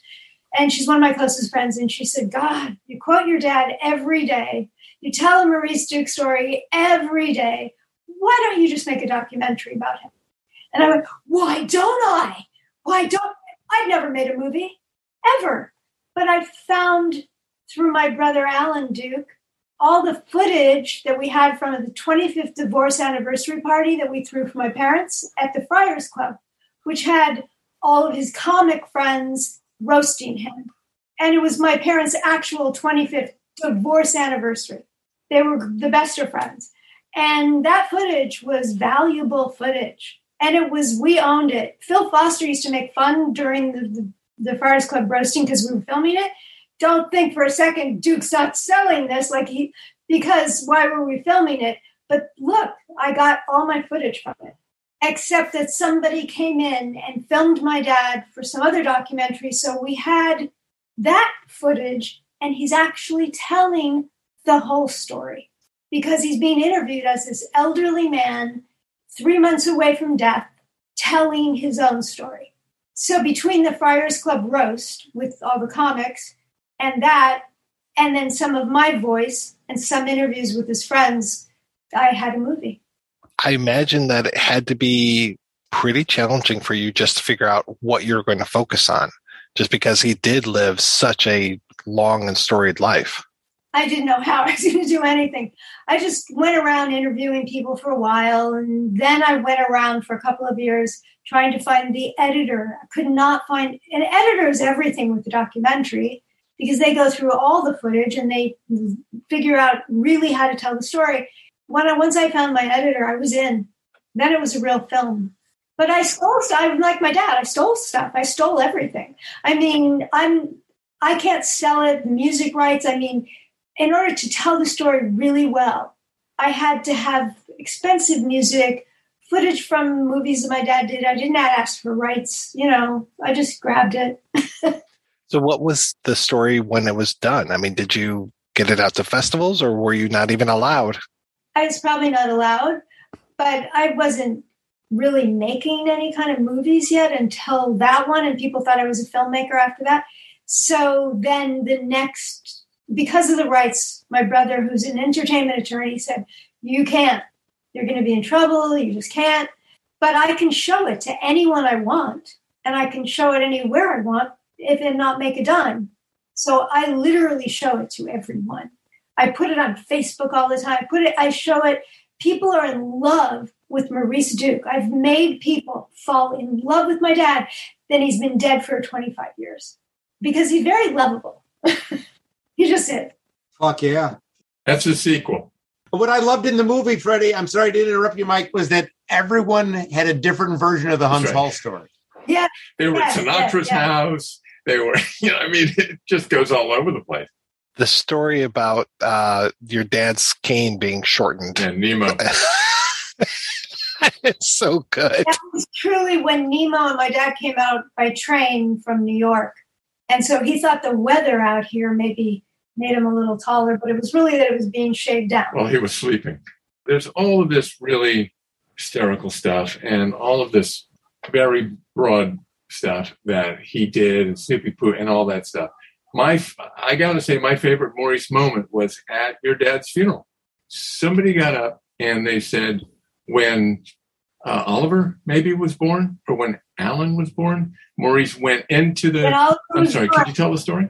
He walked into Cedars and he said, I just want to be around long enough to see the kid get bar mitzvah. No, that's not the story. and he literally lived.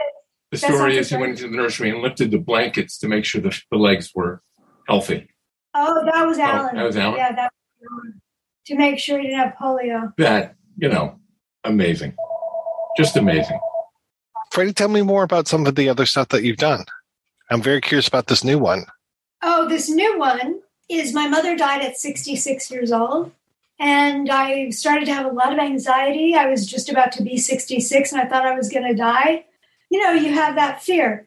I so much anxiety that I was like, what can I do with this anxiety? And I was like, okay, I'll make a, I'll make a movie. like, doesn't everyone? And um, I'm going to just reveal some of the names in my movie because I haven't told anyone. But the movie's going to be seen on Sunday, so fuck it.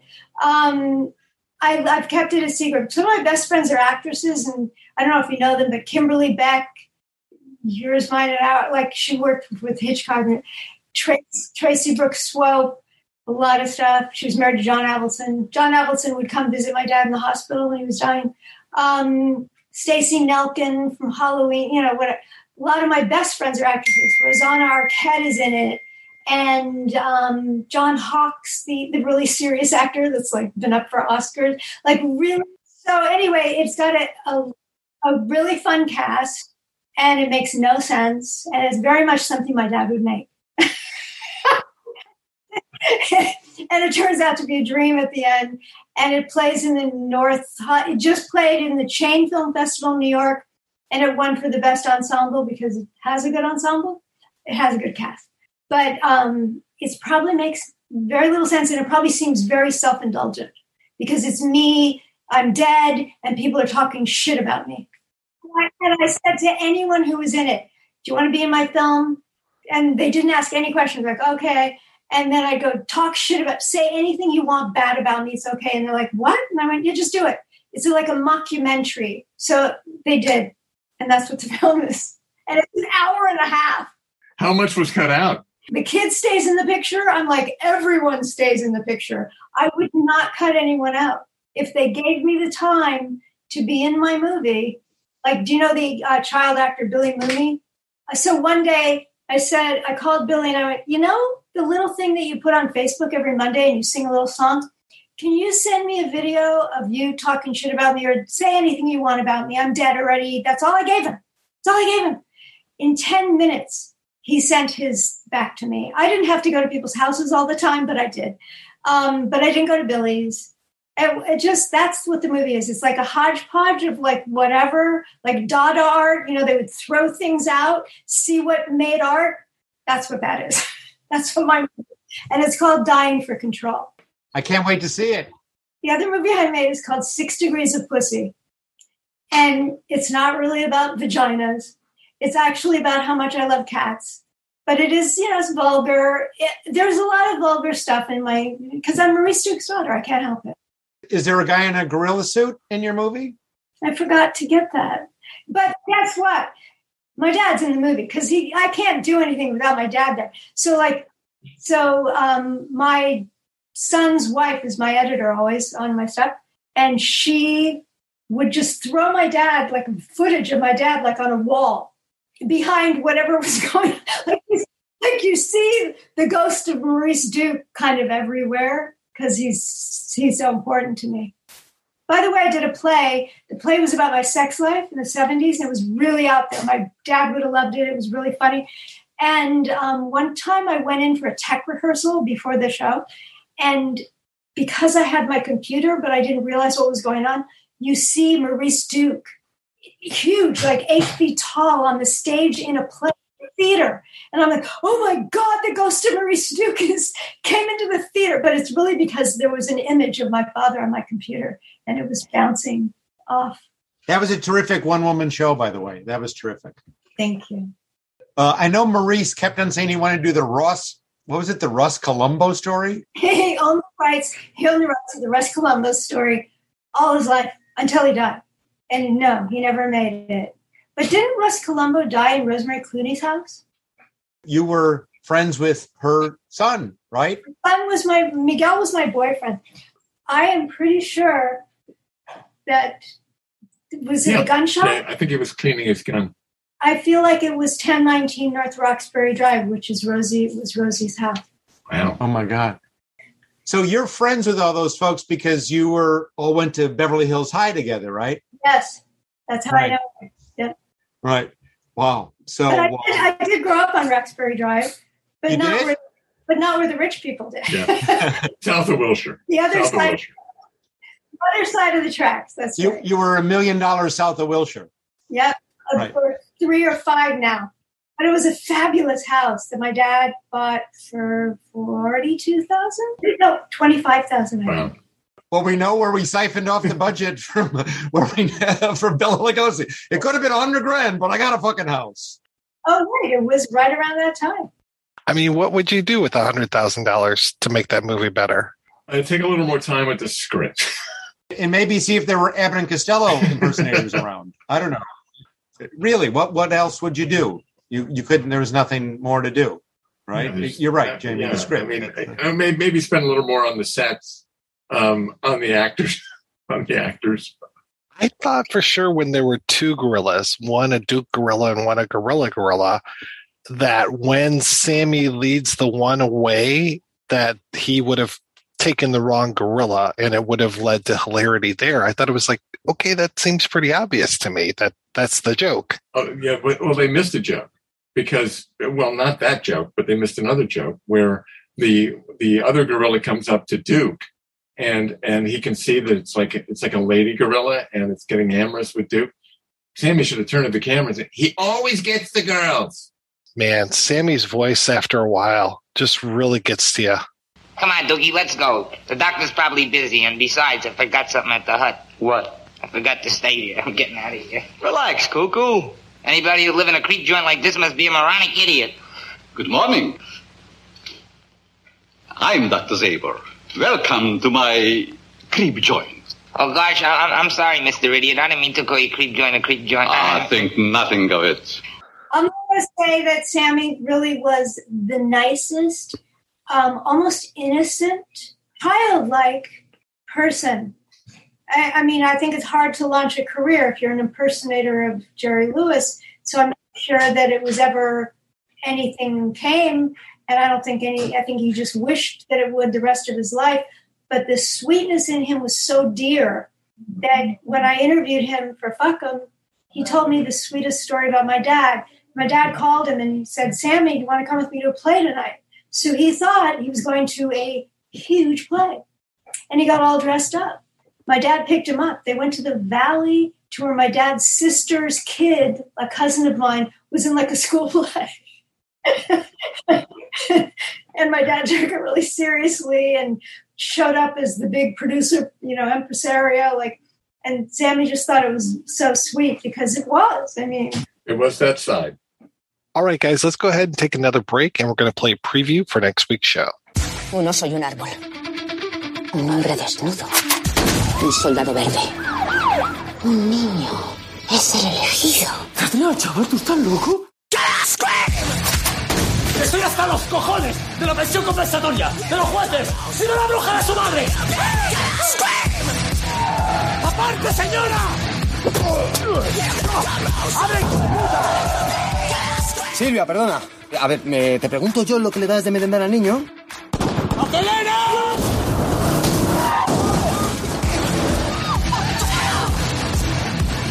¡Hostia puta! ¡No la toques! ¡Oye, que va a pegar, joder! La brujería, el concepto nació aquí. ¡Hola, chaval! ¿Qué hace con la escoba? Barrer no, desde luego. Pero ellas nunca piensan lo que parece que piensan. ¿Y en qué piensan? No lo sé, pero piensan otra cosa. ¿Y nosotras qué somos? Una chica de tu edad lo que tiene que hacer es drogarse. Folla como una perra, miente todo lo que puedas, engaña a los hombres, que estás en la edad. Ha llegado el momento de la venganza. ¿A dónde vais? A impedir que tu madre destruya la civilización occidental. ¿Te parece bien? ¡Se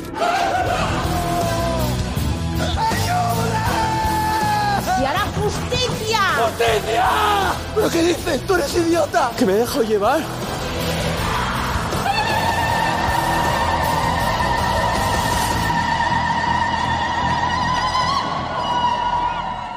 Mí las brujas no me dan miedo.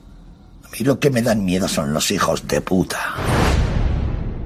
That's right. We'll be back next week with a look at Alex de Iglesia's witching and bitching. Until then, I want to thank this week's co-hosts, Jamie, Rich, and Fredde. Jamie and Rich, what are you guys working on these days? Are you still writing together or doing separate projects? I'm still writing. I um, I just finished an original Christmas script. Yeah, and I teach uh, screenwriting at USC and uh, working on a television series about the first Super Bowl with producer John Katzman, whose grandfather Sam Katzman, Maurice Duke, worked with.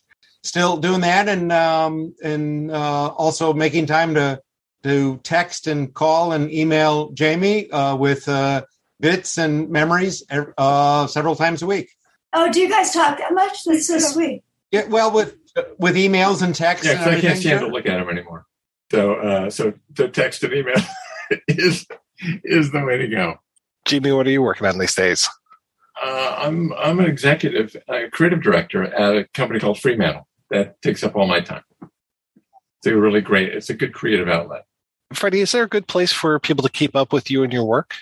You know, Instagram, Fredde Duke, F R E D D E D U K E, Fredde Duke at Instagram, or you'll see things if I'm doing them, I will post about it. I keep having to post about this film festival, and I keep, I'm like, okay, last call, please buy a ticket.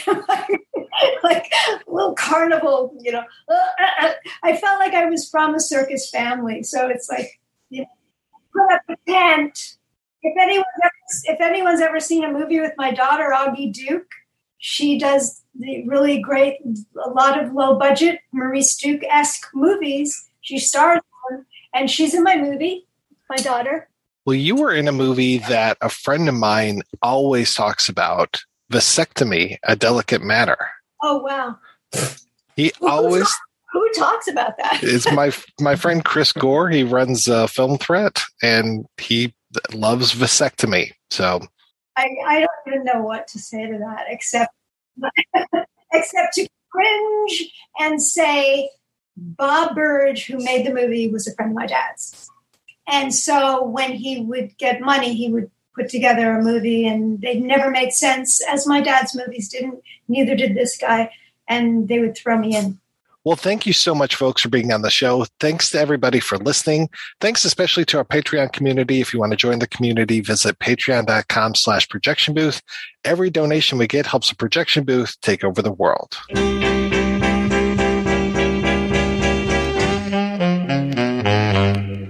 Does she love me?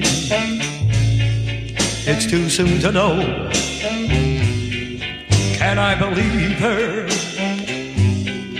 when she tells me so? Is she fooling? Is it all a game? Am I the fire or just the other flame? Now a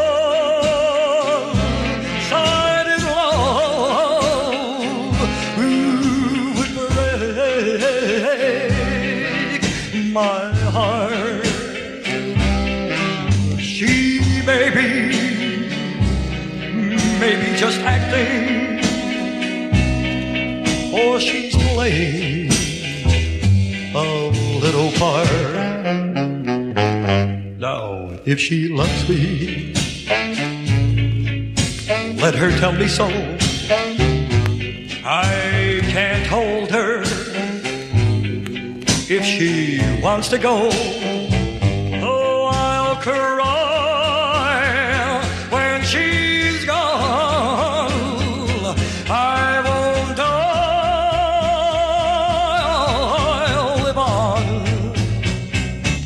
it's so. It's too soon, way too soon to know.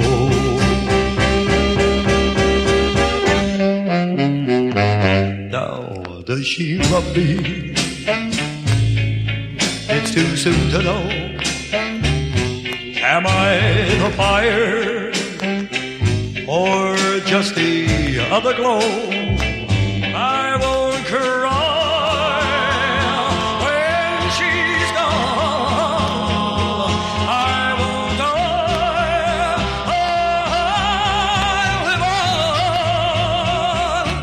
If she. It's too soon.